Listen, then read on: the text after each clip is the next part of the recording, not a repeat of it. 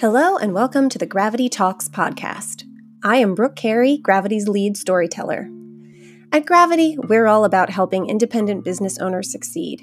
Normally, we do this by helping them save money and headaches on their payment processing, but we also believe in sharing information and inspiration to help business owners thrive. On this podcast, Gravity team members interview business owners from a wide range of industries to ask them what they've learned, where they're going, and what advice they'd give to their fellow entrepreneurs. We hope you enjoy the conversations. If so, please like, share, and subscribe, and follow us on social media at Gravity PYMTS.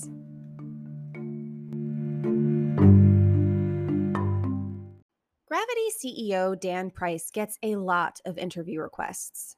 In addition to queries from various media outlets, he also regularly receives emails from business owners and business students who want to learn more about our $70,000 minimum wage. Although these conversations are usually private, they often reveal insights into our policy and how we've managed to make it a success that traditional and social media commentary usually miss. Recently, Dan was approached by Chris Wayne, a military veteran who is currently studying business at the University of Southern California. For one of his classes, Chris was tasked with interviewing a CEO, and so he reached out to Dan. In a wide ranging conversation, Chris and Dan discussed why income inequality in America is so harmful to our society and economy, and what it is really going to take to solve this crisis at a systemic level. Hint it's going to take a lot more than one CEO deciding to pay a living wage to all of their employees. For more information on conversations with business leaders like these, visit www.gravitypayments.com forward slash talks. Hey, Chris. Hey, Dan. How are you? Good. How are you? There you are. I so much appreciate you taking the time to, to speak with yeah. Tammy speaks so highly of you. Oh, you too. Um, yeah, you too, man. Like she's been just a wonderful mentor for me over the years. Same. And I recently signed up for uh, an MBA program at USC. They call it the MBV because the cohort is all military veterans. Cool. And uh, in the entrepreneurial class, they said you got to go network. You got to find a founder and interview them. Cool. So I, I hit my network pretty hard, and Tammy was like, "I might be able to help you. Don't. It's not 100, percent but I might. I can happy, ask. happy to do it. I'm sending flowers to her house, like as oh as good, good. I'm happy to hear that.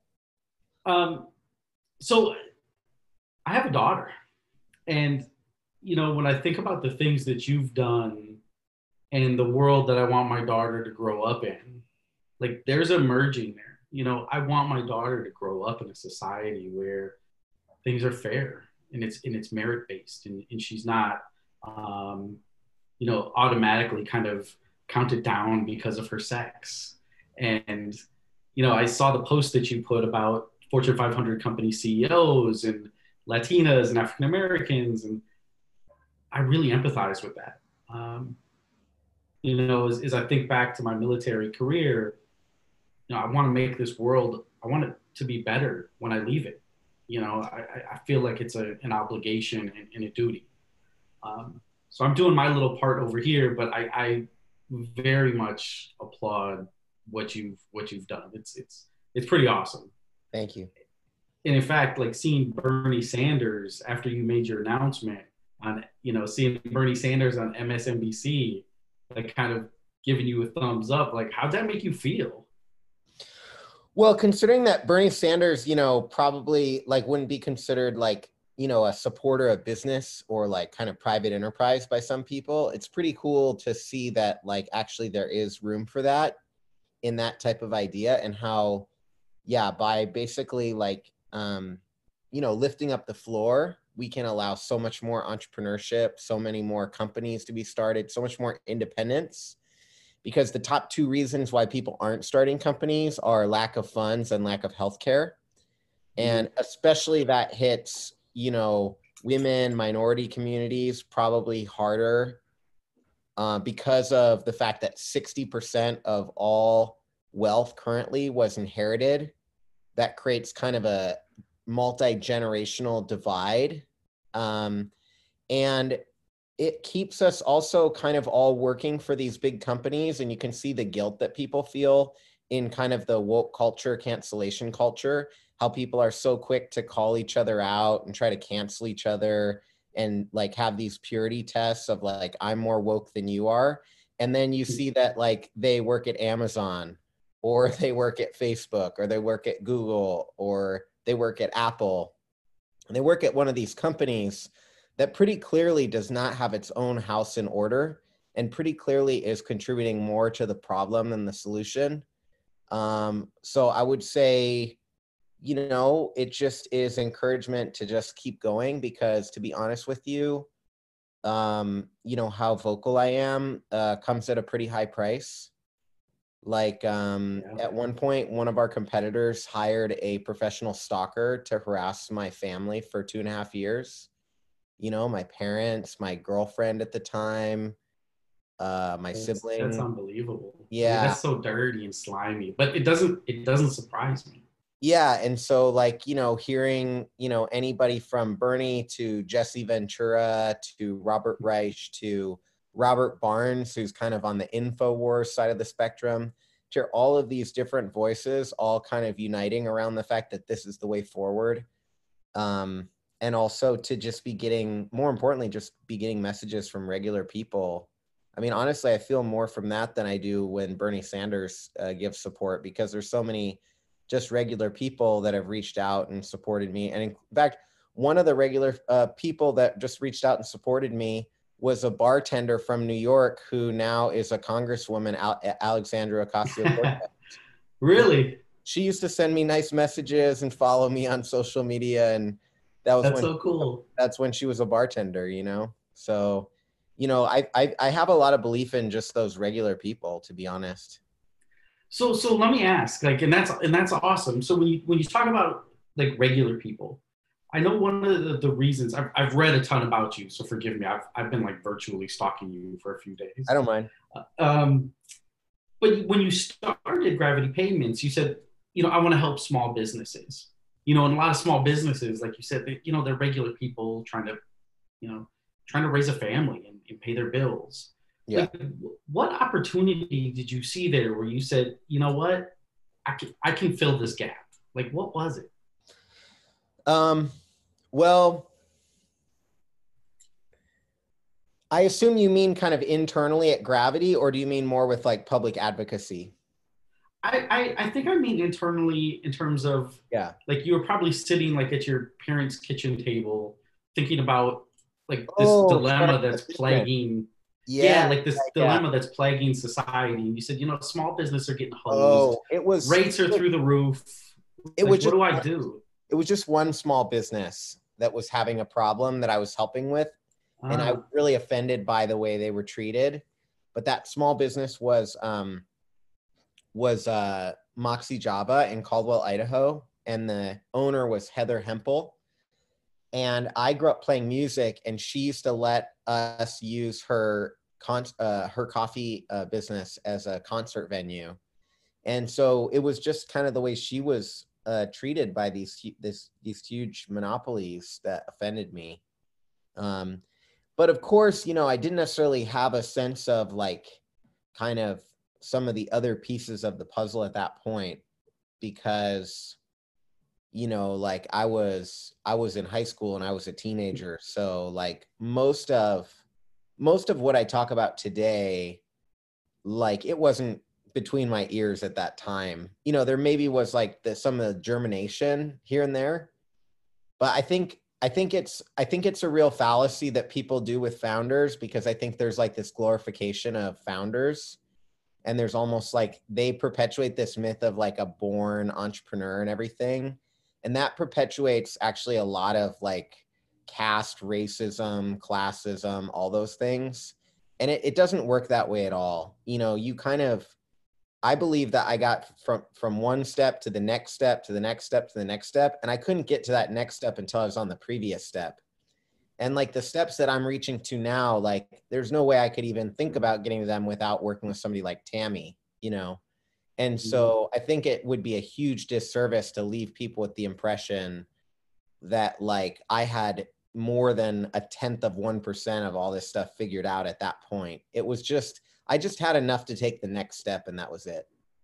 and that, that's and that's great. A lot of this class is actually really about that, about the like it's a journey. It's not a light switch, you know, and, and you have to, you know, put these building blocks in place. And, and one of the questions is even like, how do you think, you know, raised in Idaho, uh, homeschooled, you know, religious family, like how do you how you know, and I know you're not very religious now, but how how do you think that molded that that journey? Like what what are those early influences, do you think? I mean, you know, I remember reading in the Bible, like, you know, Jesus said, whatever you do to the least of these, you do that unto me. Hmm. And that's kind of like a sense of like, hey, if you're going to treat this person bad poorly because they're not powerful and you there's no accountability, that's basically you're doing that to me. So there were these principles that were in there, you know, that Yeah. that like connect to what I do today. But I will say that those principles are not exclusive to Christianity or the Bible. Those are just happen to be the right principles. And those principles are in the Bible, but they're also in all sor- all sorts of sacred texts and also they're in I mean, you see them highly highly present actually in you know secular or atheist or agnostic communities.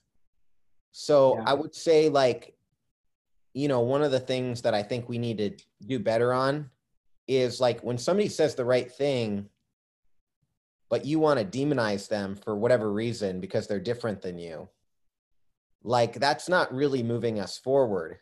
And so those principles were like there for me, but then you know, if you look at again the company today, majority of the people at the company today don't have a similar background to what I had, but still share those principles and they're I like I like the way our founders in the United States put it, and I, I realize that we're not nowhere close to this, but I think the way they put it, whether they meant it or not, was really good in that we find these truths to be self-evident, Mhm.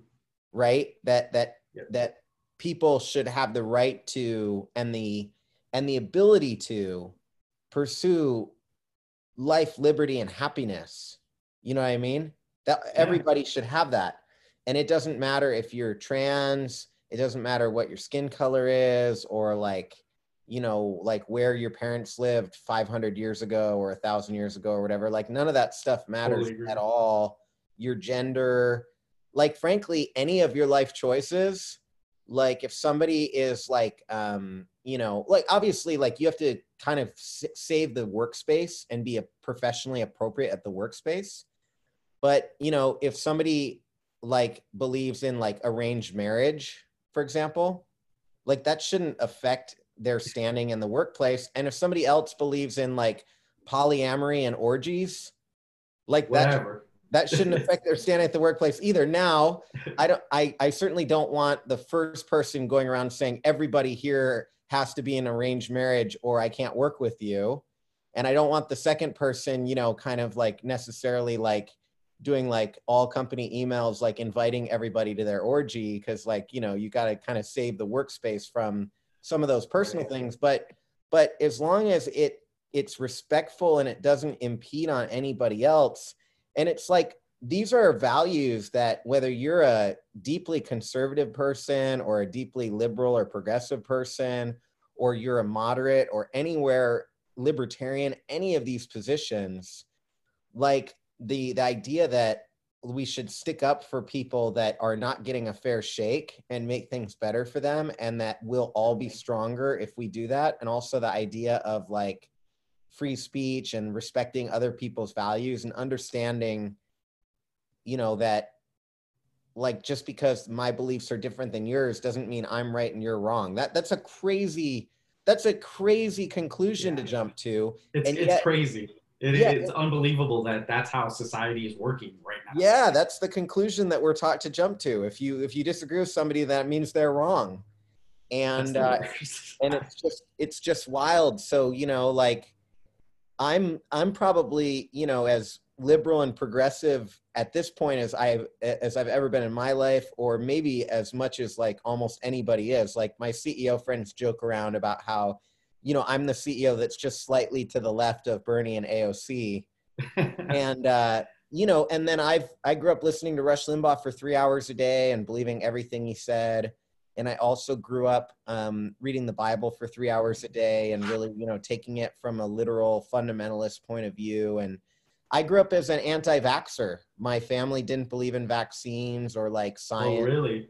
My parents didn't want me to be exposed to biology when I was growing up because they thought it was threatening to our belief system. So they didn't want me to learn biology. And, you know, until the proper age when I could like have my defenses all built up. And so, so like, it's hard for anybody to beat me in like a, a, a, a contest of who's been more extreme on any issue. and I have no problem with somebody who has strong points of view. And if you don't have to be in the middle of an issue, but you know, it, it still is not like a time I don't think to go around and be like, I'm right about everything, you're wrong about any everything. I think stating your your truth, especially if it's well founded and there's you know objective factual data behind it that you can share or you can share kind of your logic of how to get there and then like listening to each other i really think that's the path forward and i know that um, the chances of that happening seem like they're just becoming slimmer and slimmer every day right now but it seems like it seems like if we can have these sorts of economic fairness solutions, then that can facilitate more people becoming civically engaged, you know, making good choices, and also like giving people a seat at the table. Um, because it seems like right now we've basically taken, I would guess, about 70 or 80% of our population, and we've kind of taken them away from even having a seat at the table at this point. I I don't think I could agree more with with much of what you said. I mean, what is is a veteran? I look at the direction society has gone. I'm and I'm a little embarrassed. You know, like I, I like I fought for the country to defend our ability to protest. You know, freedom of speech and to see what's happening. It's it's gut wrenching. It's it's it's really, you know, it hurts like at a deep at a deep level. You know. Um, but I again, want to thank I- you like- for your. I want to thank you for your sacrifice and the choice you made uh, to give us a chance to seize this moment. And I hope that we don't waste it. And I can understand how Hmm. personal that is for you. You know, I and I, I see that flag in the background that's folded up, and I know what that means too. And so, you know, so I, I see how personal that is for you, and that inspires me to say, what can I do to make that happen? You're doing it. I mean, we're we're all trying to do it. I mean, I think as a society, look, I, I think people are coming together more than ever as well. You know, I mean, there's this huge divide that exists, but we're also seeing like, you know, these protests. I mean, to me, that's amazing. I mean, this is people coming together to stand up for things that they believe in, and I can't remember in my lifetime the last time that has happened. Um, so it's something's working. I mean, I think we, you know, we we've got to kind of keep chugging along, but there are there are gears in motion that have probably needed to be in motion for a long time. Like even voting. I mean, we may get the the largest vote in history. You know, just getting people out to vote is is kind of a big deal. Um, It is. there's there's a movement that exists. You know, and There's hope. I, you know, we're all kind of doing our our our our part. But let me ask you though. So when you- when you you talked about you know step by step, you started in a you know in a coffee shop with an idea. At what point? So and I get that you kind of pieced it together, but at what point did you make the pivot to say, my employees aren't making a good living. Like I need to like I can I can control this and I can make a change. Like was that always in your mind or was there like an epiphany one day? Okay, so when we started the company, the whole idea was to charge the merchants the least amount possible and give them the best service possible. Because there were all these small businesses that were like fighting so hard and had so little that like paying myself and my employees the lowest amount possible was like it made sense at that point being naive as a business strategy because Mhm. like the let the least amount that we take from the merchant the better which means we're very resource constrained and we considered every penny that we made to not be our property but to be the property of our small business clients Okay. but then when 2008 hit like we were in such bad shape uh, in terms of planning financially because of that philosophy that when 2008 hit it looked like the whole company was going to go under and we'd basically either have to do a layoff or we'd have to um, increase prices for our clients and we didn't want to do either one of those and so then after 2008, we got a lot more disciplined about financial planning and everything. And we started to make a little bit more money, but it was all like saving for a rainy day because we were so scared from 2008. And there's a fine line between being greedy and being saving. And I don't know that we got that line right. And then at the end of 2011, I was thinking about the team, you know, and how hard they were working and how, you know, my, our first thousand clients like I knew a majority of them on a first name basis. They had my cell phone number. You can't scale a business like that that's based on that kind of service and dedication, you know, very easily. But we were doing it, and that was a dream come true. And so I'm like, wow, actually, the people that are creating my dream coming true are these employees, and yet we're not really giving them not just the pay, but the benefits to be able to have an okay life along the way. And do i really want to build a company where every we, we all sacrifice our whole life for this? And i decided that yeah like we're still on that side of the equation but we're going to start to go a little bit the other way so 2012 we set a goal to have 15% annual raises and we had a $1 uh, pay raise in 2012 now you heard about the pay raise in 2015 but you didn't hear about it in 2012 because it was $1 but we set a goal for 15% we hit 21% then we said let's let's see if we can achieve that again. And we hit we were hitting 15% year after year after year and then i came across this study by daniel kahneman and angus deaton princeton 2010 study that said your well-being's hurt for every dollar that you make less than $75000 and every dollar that you make less than that hurts you even more than the previous dollar. So somebody that's making $30,000, if you take one dollar away from them it's going to hurt more than somebody making $40,000 taking a dollar away from that person. So it's like the, the money is not the same value to all of us the money has the most value in the hands where it's needed not stuck in these places like being hoarded by huge companies billionaires. And so you know you could see us going that direction.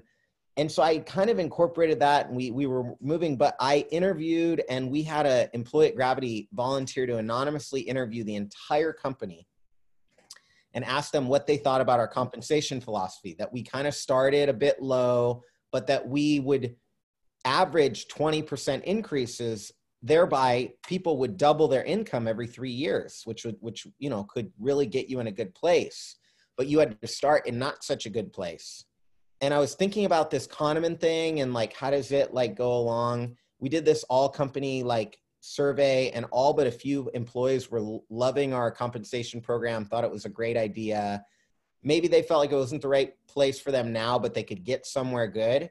And then it kind of ties back to what you were saying earlier. I went on a hike with this uh, woman who's a Iraq war veteran. She had two tours and she was also stationed in Germany for a long time Sergeant Valerie Molina. She's a staff sergeant in Iraq, and she uh, we were on a hike, and she was telling me after being a, a 11 year uh, service to military and two tours to the army, she started telling me about how a $200 rent increase was turning her whole life upside down, and I knew that was wrong, but then I realized that a third of my employees made less than Valerie. And they're not going to necessarily tell me about that $200 thing because they have generally very positive can do attitudes. They don't have victim mentality. Valerie doesn't have any of that in her in, in her at all. But as a friend it's easier to just tell somebody what's going on for you than it is to tell the ceo and that's when it clicked for me so valerie and i were on this hike and she she told me um, i told her that i was to dedicate it to her and i was to pay all my employees a $70000 living wage because i thought she deserved it and i thought they did too and uh, a few weeks later is when i implemented and, and announced the program to get everybody up to $70000 but I needed that emotional tipping point. I had all the logic that we could do it and figure it out. But it's just tough because as a CEO, you're basically told you're not allowed to do that kind of thing. It won't work Yeah. or your company. And so I needed that kind of like raw, like emotional jolt to get me into a place where I had the courage to do the opposite of what I was taught the right thing was. So, so like, how did like? I'm I'm kind of playing this out in my head. So you show up to the office one day and you're like, "Hey, Mr. CFO, hey, head of HR, there's this thing I want to do." Like, did they were did they kind of like triple take on you? Like, I- I got did I the- hear you right? I got pretty much the same reaction from everybody, which was, it sounds like a bad idea, but I know we're going to do it and I think we can pull it off. Really? That's awesome. It's kind of like, like Dan, like this would be a bad idea in under any other circumstance, but we'll, we're, we're the company to figure this out and we, we can do it.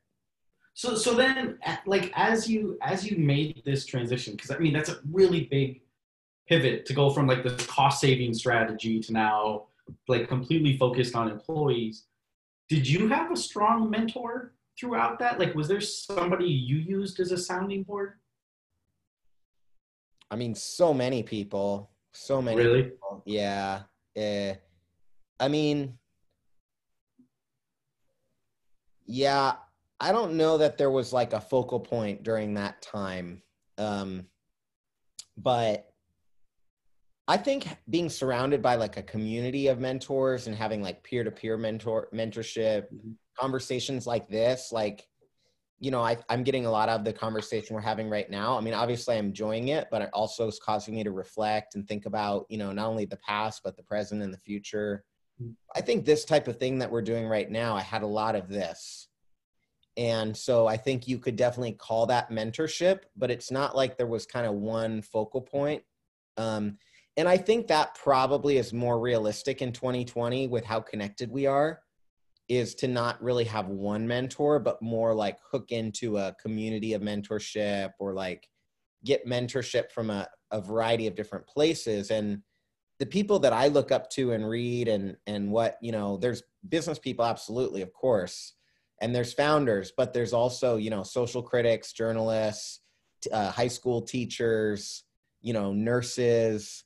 Um, you know, I like yeah, well, I, I like to learn from my, you know, like I used to have to like back before the pandemic, I was in an Uber a lot, you know, traveling and and doing things for work, and I I've learned some of the most important things just from like Uber drivers. You know what I mean? Like, there's a lot of um, there's a lot of Africans that drive Uber in the Seattle area that came from really difficult situations and they've been incredibly generous with me in terms of sharing their stories and telling me what it's like to live day in and day out i really look up to janitors like i feel like janitors work so hard and they have such a tough life i mean i think those are some of the best human beings out there so i feel like i feel like um it, it it's tough because like i understand everybody needs different things and probably there is a shortage of kind of like business strategy and all that sort of thing. So I try to be accessible when I can be to provide info like that. And I, obviously, I wrote my book Worth It to provide info like that. But I think that, um, I did not order that from Amazon, by the way. thank you. Buy it from a small bookstore. But I did, I did, I did. yeah, I'm just saying if anyone else hears this, if you know, if you end up sharing this or whatnot, I hope everybody does that. But I'm, um, I'm not recording this. I took some notes. It's it's Oh, cool. a two minute presentation. got it. I think they just want to prove I could network and actually like sit down with somebody. Well, we're recording it and we'll give it to you. So if you want to share, Oh. you're welcome to. Yeah. Oh, okay, great. I didn't know that. I knew you were recording it. I didn't know I was going to get a copy. That's great. Yeah, we'll give you a copy. That's fine. I, you, Okay. I think I think it's the least I could do to just thank you. Um, but back to the question. Um, I guess what I needed was less about the business stuff and more about the like humanity stuff.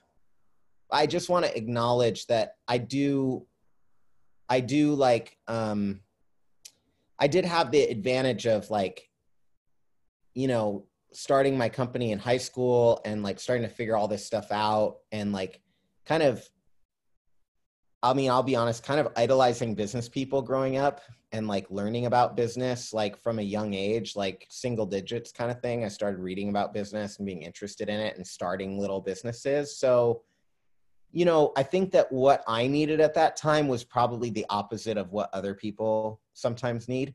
Because what I needed was more the the heart part of it. Because I was kind of mm. like a smart business person who was like in danger of becoming an asshole or maybe even kind of an asshole and i needed to like i i had the business stuff down more than i had like a well round rounded understanding of like how to be a good person i think i think a lot of people i mean I, you know i'm in my 40s and i think i still struggle with that yeah. You know like i i want i desperately want to be a good person you know and i and i don't want to be this kind of capitalistic you know greedy greedy greedy. But you know what? I've got bills to pay i've got kids i've got to provide for you know and it's it's it's tough to figure out you know where's this balance? Like i just want to i just want to be a good human being and i want to be able to provide.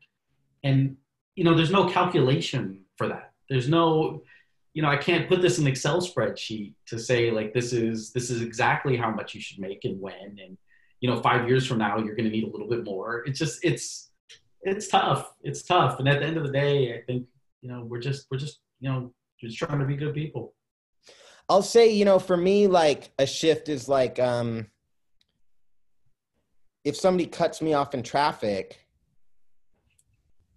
you know i don't honk the horn wildly and flip them off i if you know usually in seattle you're not far away from the next stoplight and so I'll just go up to them the next stoplight and I'll just make sure they're okay. Like, first of all, like, are they okay? Like, personally, are they, because they're in more danger than anybody else in that situation. And then, you know, I'm kind of for other people double checking, like, does this person seem sober? That sort of thing. Right. And if they don't seem sober, I'm going to tell them, hey, I want you to pull over right now and get an Uber and I'm going to watch you. And if you don't, I'm going to follow you and call the cops those are your two choices, right? So, like, that to me seems just so much more effective than flipping somebody off and honking your horn at them. But yet, we're taught that the right thing to do in that situation is to punish somebody by flipping them off, you know? And and I, I just think that I think those are the types of things that in the business world are so toxic because the power gets so concentrated with so few people, myself being one of them, if I'm being totally honest. And then when those people have exhibit behaviors, you know, like Jeff Bezos, for example, could take literally a tenth of what he's made in the past, in, just during the pandemic. And he could make all of his employees whole for the entire year and give them a seventy or eighty thousand dollar minimum wage. And it would cost him nothing and he chooses not to do it. And so that's like clearly like a and then he says well i'm making so much money to space travel because only will spend this much money. At the same time and even bill gates who says he wants to give away all his money but can't give it away fast enough he hasn't always paid a living wage to people at the gates foundation in seattle and I know obviously he's done way more for humanity than Jeff Bezos. I don't mean to compare them, but like if you think about these these folks, it's just too much power. And the idea that we should have these godlike figures to make better decisions than all of us together as a society, as democracy.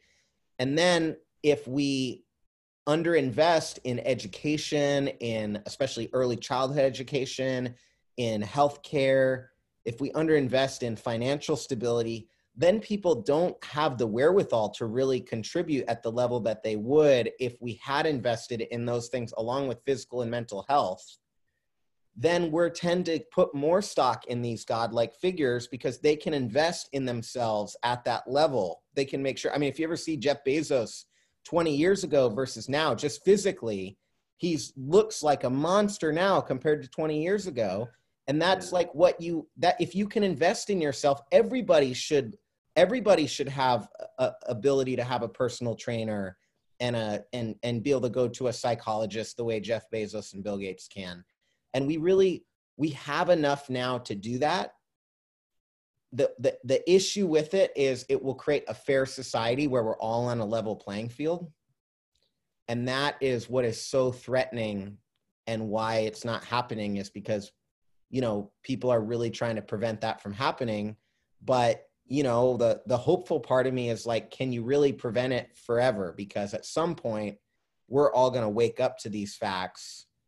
And then i think having a company that has a 20 year track record of doing that will be a competitive advantage over amazon and all these other companies i hope that's the hope it, it is i mean I, I i looked kind of through the brag sheet a little bit where you talked about people are having babies because they, you know, they felt more secure. People are moving closer to the office, investing more in their 401k.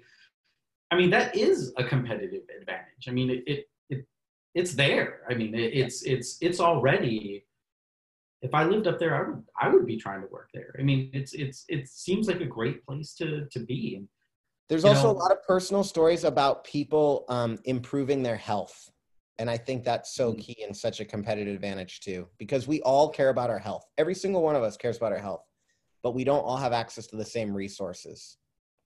We don't. There's a pretty big difference. Um, in, in your, I mean, you're absolutely right and everything you said about the divide that's getting larger and larger and that that you know the, the haves and have nots so to speak and and you know we've got a whole segment of society that is just getting further and further away from what I would consider to be acceptable. I mean, it's, it's there's two things too that are going to kill people faster than the pandemic will at this point which are and i take the pandemic very seriously but they both have the same uh, treatment.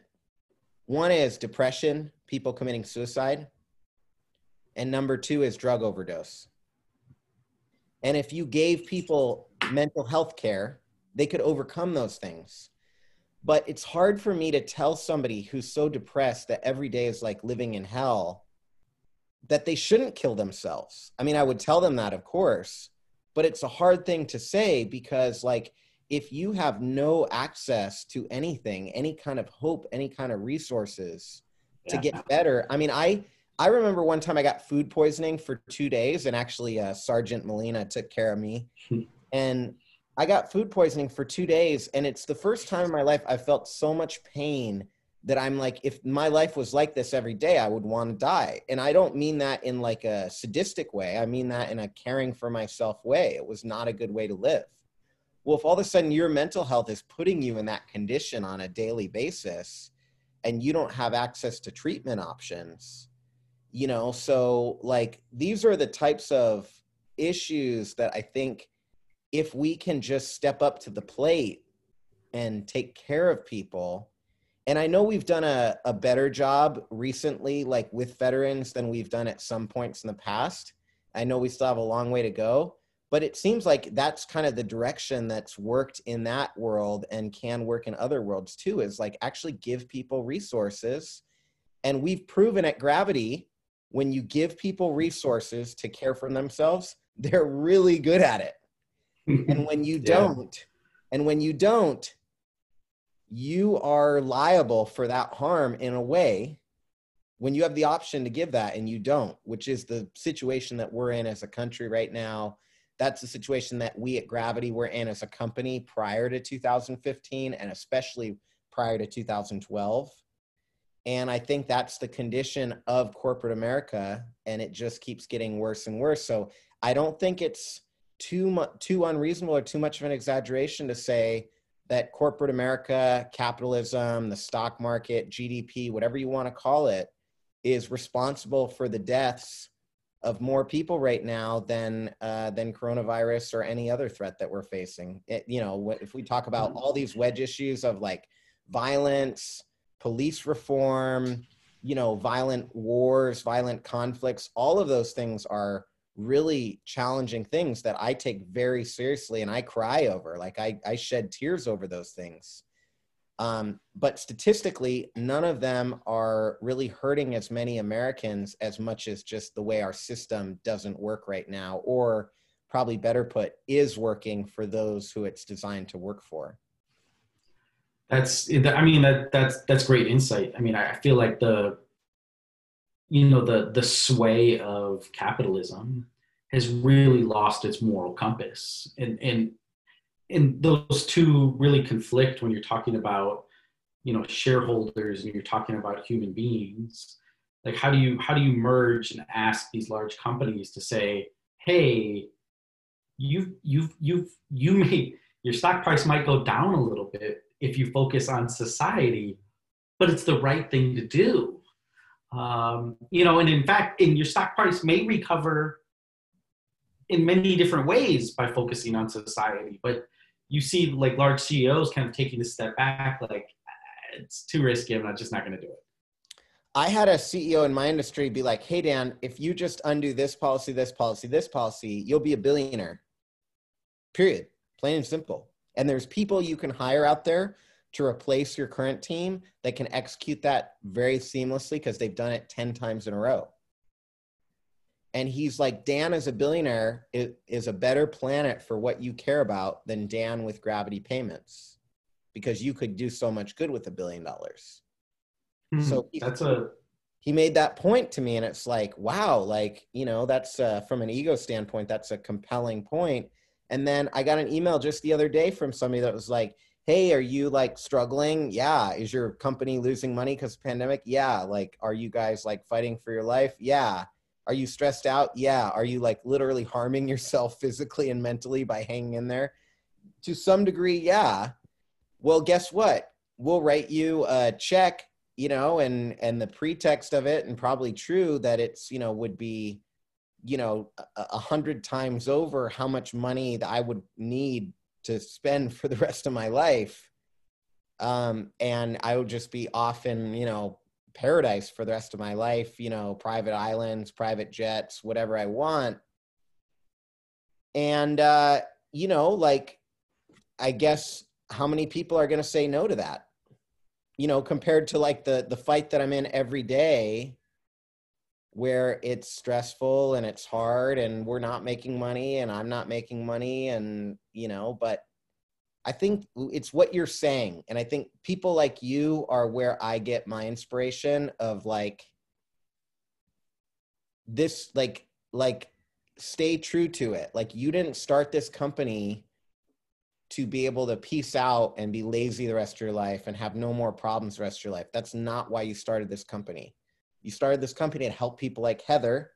And then you realized that your employees too were people like Heather at the same time. And like keep keep fighting for that. Don't sell out, you know. And I've seen, but I've seen pretty much all my friends sell out. And frankly, sometimes when they do and they get that hundred million or billion dollar check, they don't want to be friends with me anymore because they want to be friends with other people that have that kind of money that have that you know notch on the success of like oh i was successful because i became a bazillionaire and um that's sad though i mean that's a little sad it, that that happens. it reinforces that the, what you're saying about capitalism and the system. Are we really going to rely on people like me to just say no to that? Because if we do yeah, we can highlight me and others as like exceptional cases and say like, oh, this proves that it can work. But if we actually look at the statistics rather than an anecdote, if if anything, I shouldn't be getting this kind of credit, and the fact that I get so much credit publicly is proof that the system does not work. Mm-hmm. That's, I mean, that's really interesting. I mean, that's that's it's it's sad that it doesn't work. Um, but I mean, I I like I appreciate your conviction about it all. I mean, it's it's like you know I, I live in San Jose. I, I deal with high tech people all day long. It's it's just it's nice to talk to you and hear from somebody who's does have a good moral compass and is a little bit grounded in, in reality versus you know uh, some of the CEOs we see trying to you know buy another yacht. Um, I would say I have the moral compass of a five year old. Maybe seven. I've got I, we're a little older. Five year olds are still a little questionable. But maybe but maybe the uh maybe the uh CEOs buying the yacht are still in their terrible too. So I'm not sure. No, they're, they're like teenagers, maybe. I don't know. Yeah.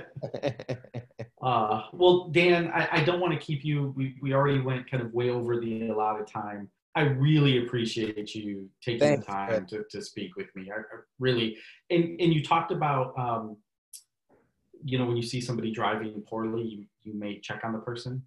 Uh, Tammy has a story about that if she hasn't shared it with you. she does that stuff all the time. she, she, she's awesome. She's, she's, she's been great to me. Well, I'm happy that she introduced us, and uh, thank you for the conversation. Thank you for the great questions, and uh, hope to hope to be in touch again in the future. Um, and good luck with the presentation and everything. I'm sure you'll do great. But um, it was nice that it gave us the excuse to to get to know each other a little bit. It was great meeting you. I really appreciate it. Thank you so and much. and thank you and thank you for the choices, the costs that you paid, the sacrifice uh, to allow us to hopefully step up to the plate and make some good decisions here. they're, they're starting to be made. Yeah. So All right. Thank you, Thank sir. Chris. Take care. All right. Bye bye. Bye.